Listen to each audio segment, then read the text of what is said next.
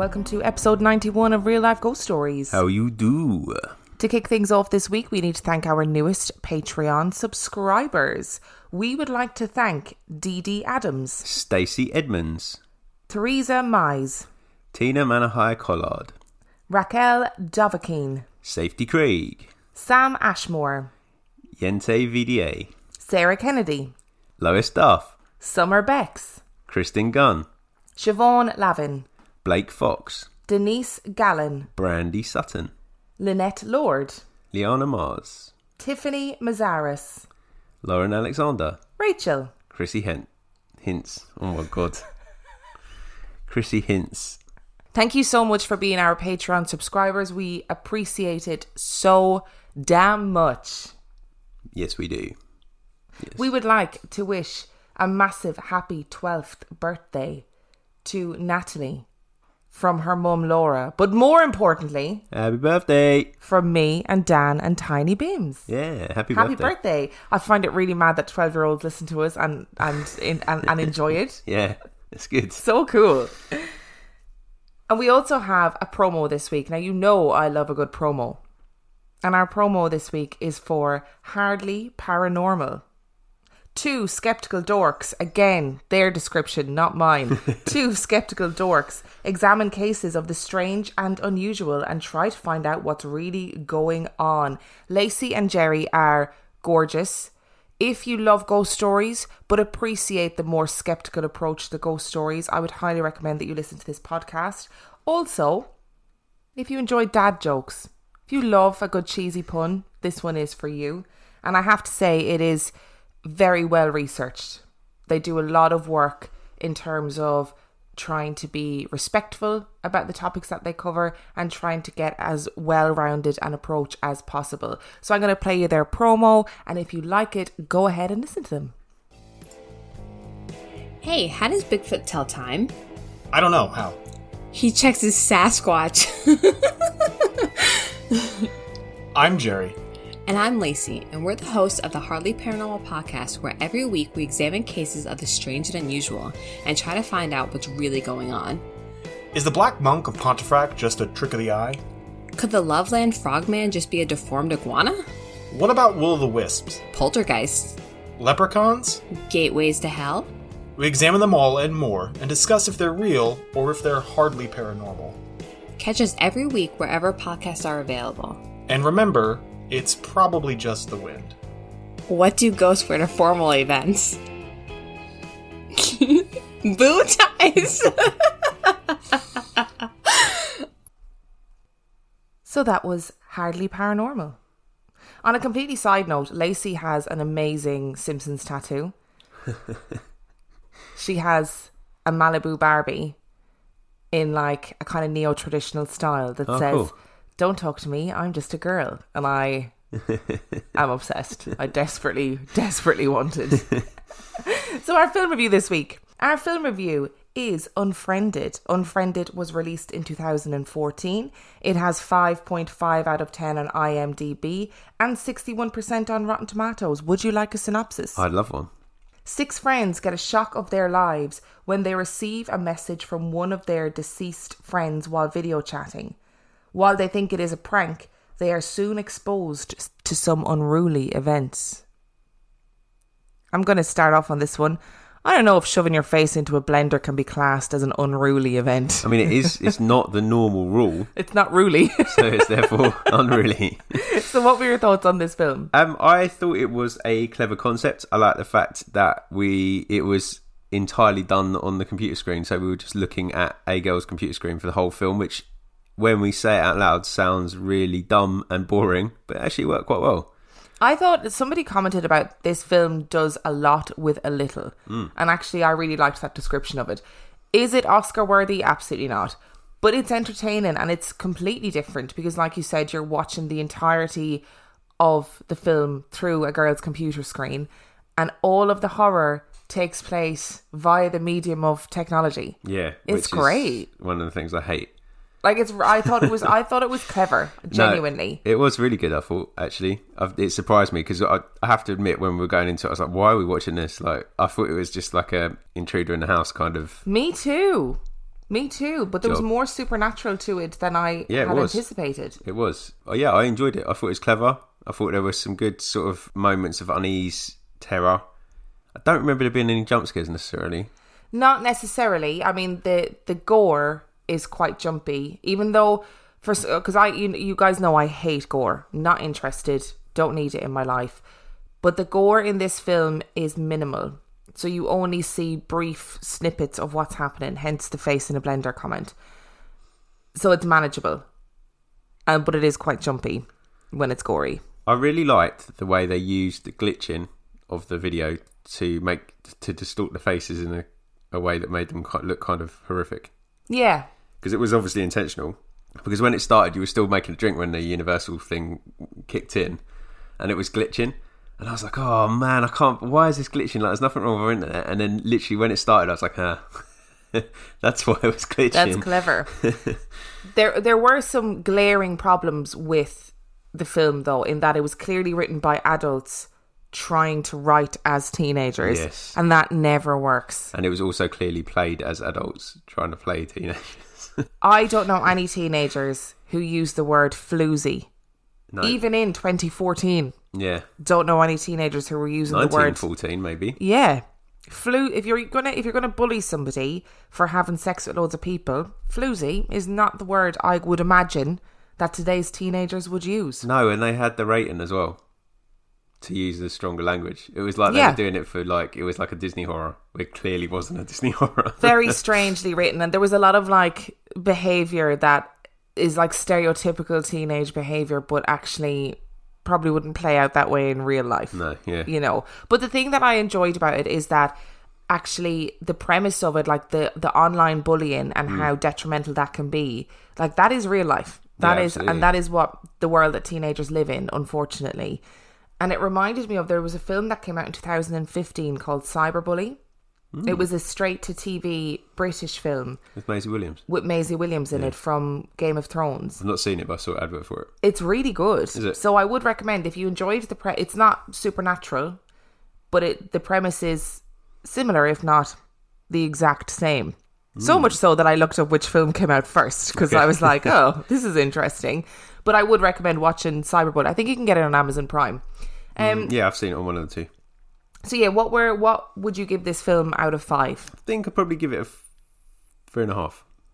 Do you know what? I'm going to give it the same because I appreciate what it tried to do. I think that's like the tenth week on the trot. We've got given the same score to the film. Are we just becoming the same person? Yes, we are. Yes, we are. We're melding into one through lockdown. But do you know what? They they tried to do something clever with a new idea, and I appreciated that. And I think it's worth stating that when you describe it as all done through the point of view of a laptop screen, you're like, that sounds really dumb. How are they going to do that? But actually, it was quite engaging. Uh, the way they use sort of text text messaging, not text messaging, like instant messaging and video calls and stuff like that. And like Spotify and Facebook Yeah. and how all that stuff was like it's it, yeah. I thought it was pretty clever. And the antagonist had a real good sense of humour because it kept starting like apt tunes, Yeah. moments of horror and Yeah. despair, which I appreciated. So that is three and a half for Unfriended. I would actually recommend that you check it out just for novelty value, even. And apparently, according to the comments of your Instagram story, this the sequel is even better. I'm actually quite excited to see the sequel. So keep an ear out for a review of that one. So our story this week. I'm not going to give you an introduction. Hmm, no, that's ominous. I'm just going to go straight into it. Mm, okay, Are you ready? nope. There are some stories that stick with us. Stories that we hear in childhood that we carry with us for the rest of our days. Sometimes it will only be a fraction of the story, a little detail that touches a part of your soul. Or sometimes you remember a story because of events in your own life that it happens to correspond with. This story has stuck with me from childhood because of small, bizarre details that my little brain couldn't understand. I've spent years trying to find this story, and serendipitously, I found it. After a random conversation with a family member, I realised that I was not the only one who had been deeply impacted by this story as a child. And I also found out that I'd been looking in the wrong place. Through my research, I discovered that the family involved in this haunting had written a book that was only published locally in their small area of Ireland. But somehow I found a copy of the book being sold by an obscure bookseller on eBay. This is the story of the reawakening. Jackie and Esther Fahey had a son and a daughter, Michael and Martha. They lived in a housing estate in Corrib in County Galway, Ireland. Michael was engaged to be married to a girl called Mary, and they were living in their parents' home while they saved for their wedding. It started with a smell in the house. The family were plagued by the stench of rotting flesh and urine, and they searched the house from top to bottom looking for a source, but to no avail. They eventually concluded that the smell must be gas or a chemical leak, so they contacted the local authority and had the house inspected. There was no discernible source for the smell, and the family and the professionals were baffled. At the time, they did not suspect anything supernatural. But looking back, it is now clear that this was where their trouble started. After about a month, the stench disappeared, and the family forgot all about it. Michael and Mary were due to go on a weekend away, and had been busy painting their bedroom before they left. The night before, they were awoken by a light that shone through the blinds on their window and illuminated the entire room. They were confused and couldn't understand where the light had come from. They found no source, and it was too bright to be car headlights. In the end, finding no obvious answer, they just retired to bed and headed off on their journey the next morning. While her son was away, Esther decided that it was the perfect time to give his room a deep clean. You know, a proper mother's clean. She bustled up with the hoover and was immeasurably annoyed as they had left paint peelings all over the floor. She moved about, cursing their laziness, sucking up the crunchy peelings, when she realised that what she was hoovering up was not, in fact, paint peelings. The floor was covered in eggshells. Hmm? like someone had peeled tens of eggs and scattered the shells all over the floor. She had no clue what was happening, or indeed how it happened, so she just cleaned it. Michael and Mary returned home from their jaunt and retired to their room to put their bags away. But not long afterwards, Michael burst into the kitchen to speak to Esther. Ma'am, who's been in my room? There's eggshells everywhere. And thus began a strange battle with eggshells that would appear in increasing numbers all over the house. The abundance of eggshells coincided with noises that would keep the household awake each night. Between 1 and 3 am, the family would be awoken by footsteps running through the house. Initially, they believed that it was floorboards. Or maybe they were just trying to convince themselves that what they were hearing was natural nighttime noises, rather than something more sinister. That was until whatever was in the house began to take an interest in Sarah Louise.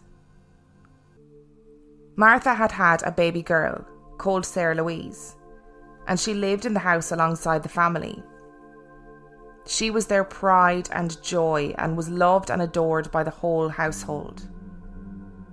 The noises would often begin or end in Sarah Louise's bedroom, and strange bangs and knocks would come from her room in the middle of the night. But there was never anything untoward or worrying to be found. One night, Mary and Michael returned from the cinema to find Martha hysterically screaming in the street, being comforted by a neighbour. They flew out of the car and grabbed her, terrified of what was happening and trying to get sense from her. But she was deathly pale and gripped with terror, screaming about Sarah Louise. the neighbouring girl told them that Martha had burst into their house begging for someone to help her, that someone had her baby. Mary, without thinking, ran full pelt into the house and into Sarah Louise's bedroom. The room was noticeably ice cold, but Sarah Louise was sleeping peacefully. Mary quickly and gently picked up the sleeping baby and made her way through the house. As she passed the bathroom, the toilet flushed and the door slammed. The house was empty, and she fled. Earlier that evening, Martha had put Sarah Louise to bed and retired to the sitting room to watch TV. It wasn't long before a thump from the baby's room reverberated through the house. Martha jumped up, thinking that Sarah Louise had somehow fallen from her cot and ran upstairs to help her. The thumping became louder and more frantic, as though someone was wrecking the bedroom, and when Martha got to the door, she could not open it, as though someone was forcibly keeping her from her child. Sarah Louise was screaming by this point, and so was Martha from sheer desperation. She fled to her neighbours, and that was when Mary and Michael arrived home. The family were now in turmoil and reconvened nervously in the kitchen, at a loss as to what to do, and in some ways hoping that the answer was a home intruder. Michael decided to phone the police. He sat down next to the telephone and lifted the receiver, and the temperature in the kitchen dropped to an icy coldness. With his breath billowing out in front of him, Michael became acutely aware of a tapping sound beside him, as though someone was sitting at the kitchen table and was becoming increasingly impatient with his foolishness. The phone was disconnected. They couldn't call anybody. And a crash came from the fireplace. They investigated and found a picture of baby Sarah Louise upside down and smashed in pieces. As they stood in shock and terror, trying to make sense of what was happening to them, a silver picture frame floated from the fireplace and was hurled against the wall and smashed into pieces. They grabbed what they could and ran from the house. Michael, looking over his shoulder, watched as the coffee table flipped over and crashed into the ground. That night, they drove 140 miles to Waterford to hole up for the night. The next morning, Jackie rang his neighbour to see if things had calmed down in the night. They hadn't. In fact, what had happened in the hours after the family left had caused such a stir in the street that people came out of their houses to watch the strange events unfold. Their night had been disrupted by lights flashing on and off, furniture audibly crashing around the house, and most disturbingly, the piercing, shrieking cry of a baby. Except the house was completely empty.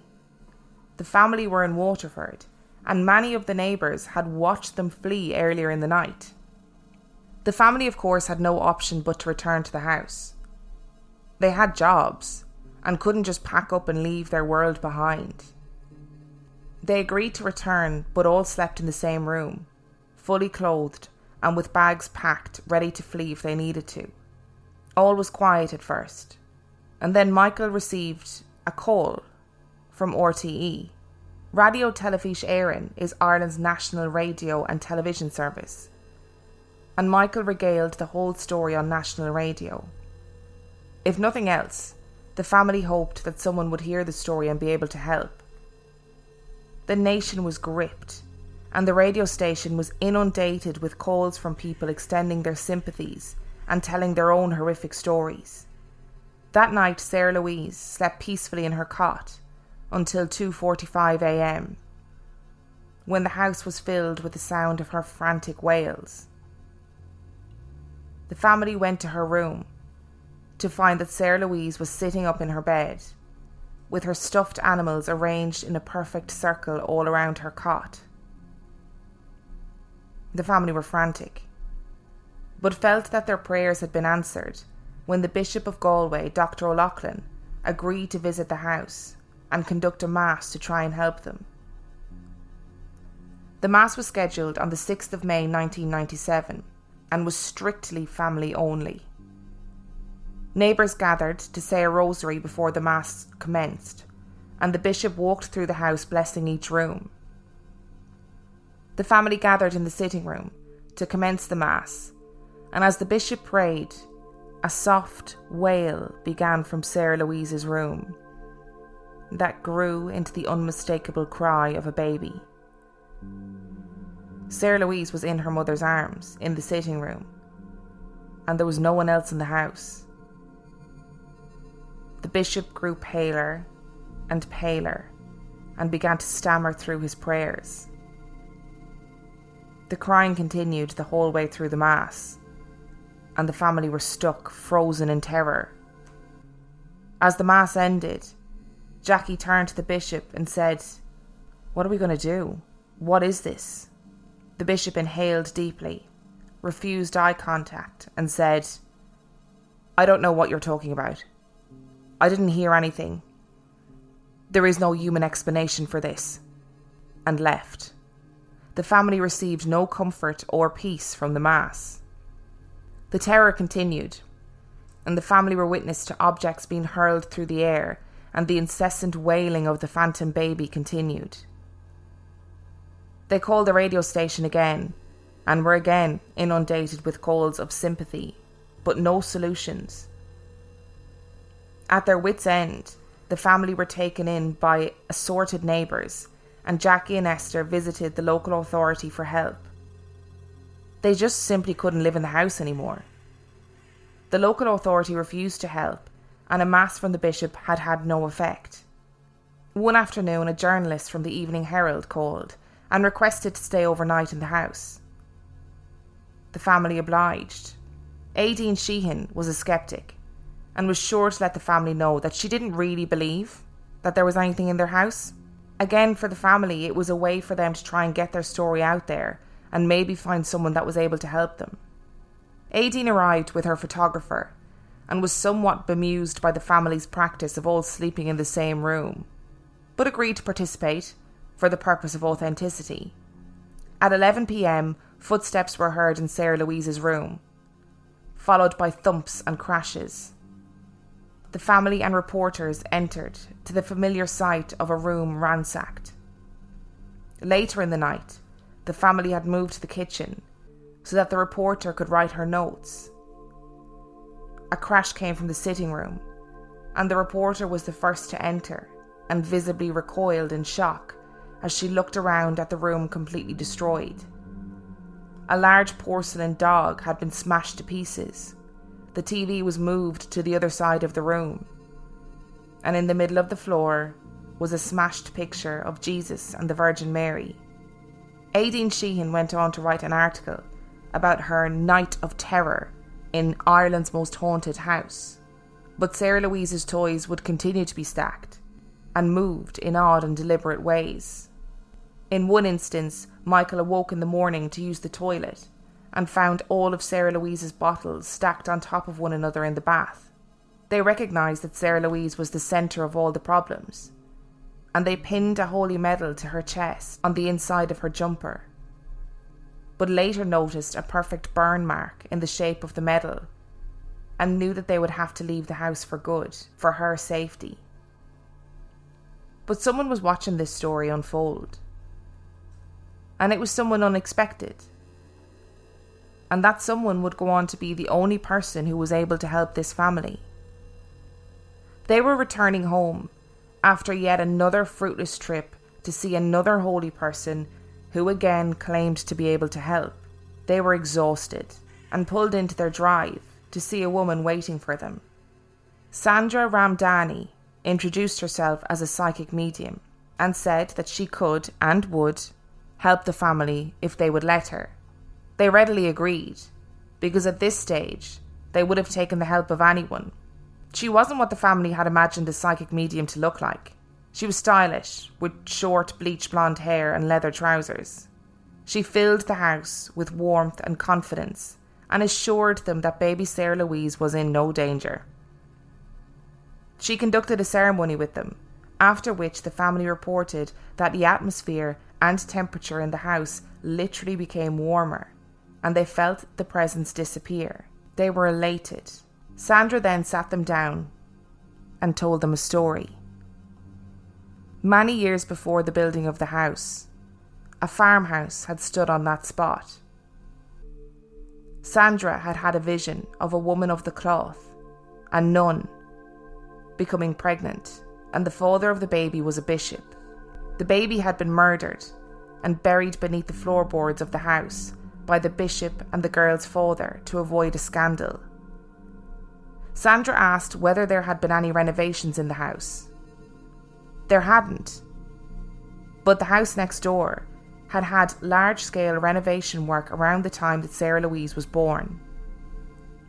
Sandra believed that the renovation work and the new baby in the household had been the perfect storm for creating the haunting. She believed that the haunting began with eggshells because they're a symbol for rebirth and new life, and that the baby had played with Sarah Louise and also become jealous of the attention she received. While Sandra told them the story, there was a knock on the door. On the doorstep was a sheepish young man. He looked up and said, Look, I know you don't know me, but I've seen your story, and I need to tell you something. I need to tell you that my family owned this land before your house was built. There used to be a farmhouse here, and the family in it had a daughter who was a nun. And look, I don't know what happened in that house, but there were rumours. And I do know that it was haunted, and weird stuff happened all the time. I suppose we thought when the house was knocked down it would all stop. But it didn't. I'm sorry, I should have come to see you sooner. Okay, so this is a ghost baby A ghost baby that can move a TV. and flip coffee tables. A ghost Hulk baby. A really strong ghost baby. See, I thought they were going to go down the line that it was haunted by the nun. Like that would make more sense to me. or like something really demonic, something really evil. But apparently, when this Sandra woman arrived, she was like, "It's not evil. It's just a baby. Yeah. We just need to help it pass over." That's what Just they a did. Hulk baby. It's just a really strong baby, freakishly strong, some might say. Okay. I mean, it wasn't where I thought you were going to go. I thought you were going to do what you normally go do and go, ah, yes, but actually, it was Martha. So all of this stuff happened when Martha was in the room. It was all Martha. It's always the girl, always. So I, I can remember this story from when I was a kid, and I don't know where I read it. I must have heard it on the radio or like seen it in a newspaper. And the thing I remember most about it is the eggshells. yeah, that's strange. blew my mind when I was a kid. I was like, but where did they come from? Why does the ghost love eggs? Who fucking knows? Uh, and it stuck at me for ages. Yeah. And my sister in law messaged me a couple of weeks ago because she was going through some archives of our local area and she had found this project that all these kids had done about like local hauntings. Really cute from like, you know, decades ago. And then she said, Do you remember that story about that family in Galway? And I was like, Fuck, it's not just me because I just couldn't find Yeah. any evidence of it because I was putting in the wrong county. In my head, the family were from a county called Kerry, so I was typing in haunted house Kerry, haunted family Kerry, and I couldn't couldn't find anything. But they were actually from Galway. Nah. And the minute I typed it in, I found it straight away, and there was loads of like RTE archived um, material about it. And then I realized, oh, they've written a book. There's no fucking way I'm going to find this book. No way. It was published in their local area in Galway. Definitely not going to find it. Found it on my first go on eBay. Ordered it. It arrived. I mean, the book is chaotic. I'm not going to lie. there was a lot of stuff I had to filter out. I have to say, but it just felt very serendipitous. I was like, oh wow, this Yeah, like, story you have is real. an episode on that, don't you? If it works out Yeah. like that, I think it's a good story actually because it's really quite creepy. I mean, the psychic's wrong because the haunting didn't start with the eggshells; it started with the smelly smell. she said I actually potentially got that wrong because she did say that she said the smell was reminiscent of the decomposition of the body. Yeah, that's what I'm thinking. Like, do Yeah. you reckon like every generation after that baby was killed, the body just re-emitted some smells in the hope that they would find it, and then or in because the hope that somebody it, would recognize what was happening. and then because they didn't, and well, I think. I think there's more chance someone will go, mm, "That smells like rotten flesh. Let's see if we can find a body." Than there is someone going, "Rotten flesh must be a baby ghost that's freakishly strong." Must have been. What's that smell? It's a nun baby. Its, its mother was a nun and a bishop. No, probably, probably. I see your point. I take your point. I take it on board. I accept it. And then the haunting happens when they don't catch the drift of the rotten smoked flesh, and so the baby gets up to doing some mischief. Doing some tricks. I still don't. I'm still not entirely convinced it was just the baby. The family believed that the little one, Sarah Louise, played with the baby from the time that she was born. How Yeah. weird is that?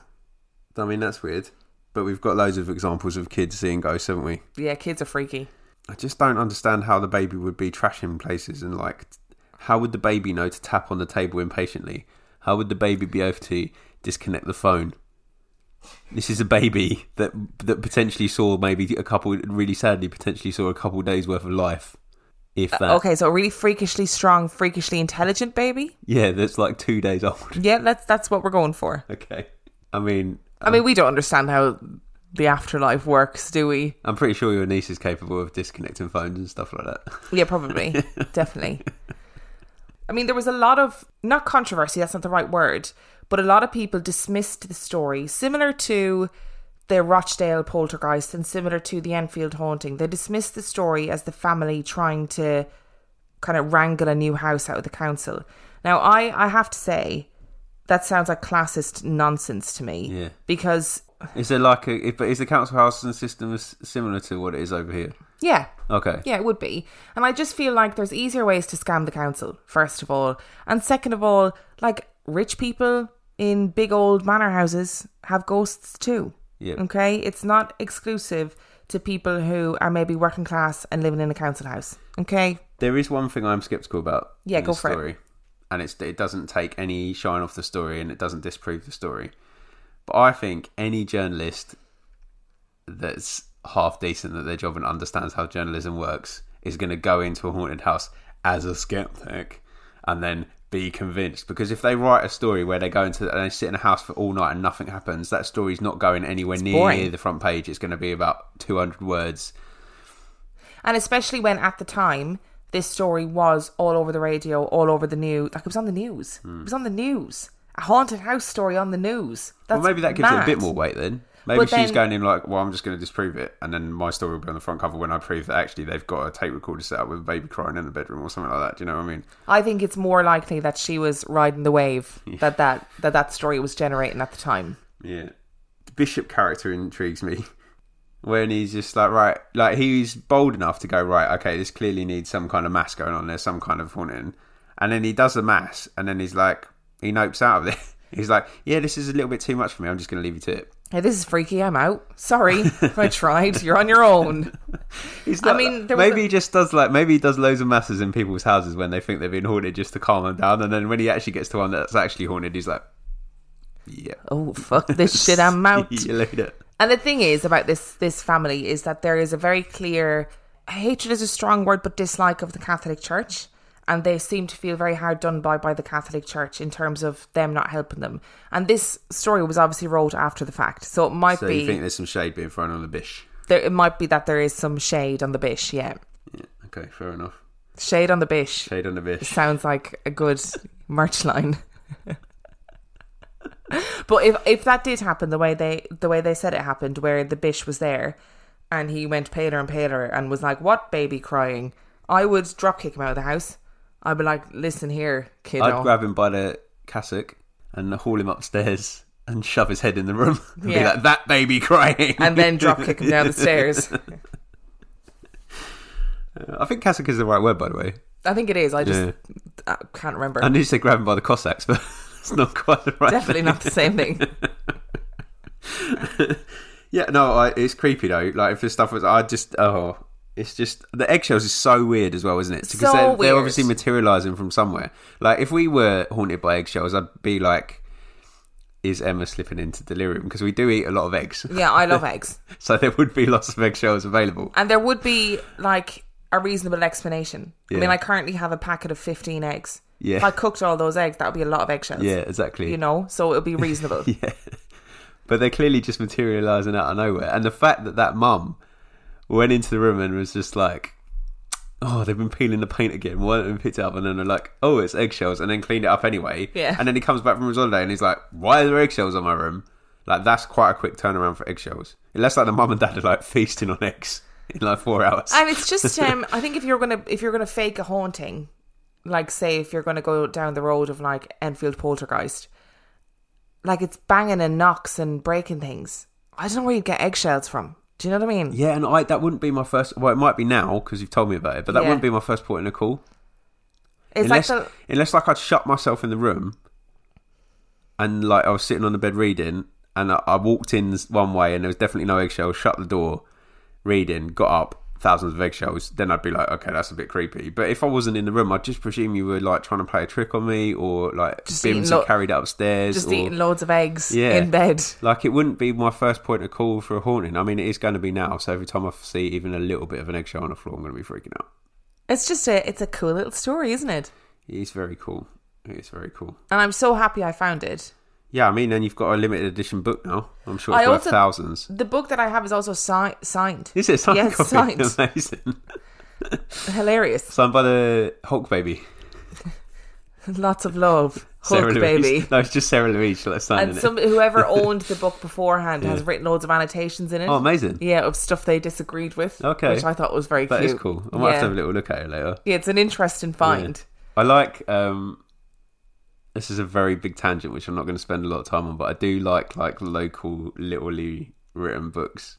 You know, like this is an experience I had that I really feel like people need to read, and they like print 100 copies, and that's it. Well, this is this seems to be what happened with this book. I mean, the the the majority of the book is discussing what they believe was a clerical sex scandal that they had uncovered. All right. But I don't know if the word of a psychic, no offense, is enough to prove or disprove anything. Definitely so holds up in court. probably, yeah, probably. No, I think it's a cash in, isn't it? I would do the same, to be honest. If we had a genuine haunting and, and the whole nation was talking about it, I'd be like, yeah, I'm going to write a book. Well, you'd write it, but I'd say Oh, you should write a absolutely. book. I'd be like, fuck me, everyone needs to know about this, and I need all of the attention. Yeah. So thank you. I'm going to write all this down. I wouldn't appear in it. I'll throw in my, my political stance on things just to bol- bolster the book a little bit, and then we're done and dusted. There would be no mention of me. Even all the haunting would be involved around me would be changed, and it'd just be like, "Oh, this happened to Emma. This happened to Emma." Yeah, it would be blowing me, and it would be 100 times worse than what actually happened. Interestingly, in this book, they have witness statements from neighbors and hmm. stuff in it. I mean, like, granted, they could have written them themselves, you know, they've written the book, but they did have witness statements from neighbors who said that they were genuinely concerned that these people wouldn't survive what was happening to them.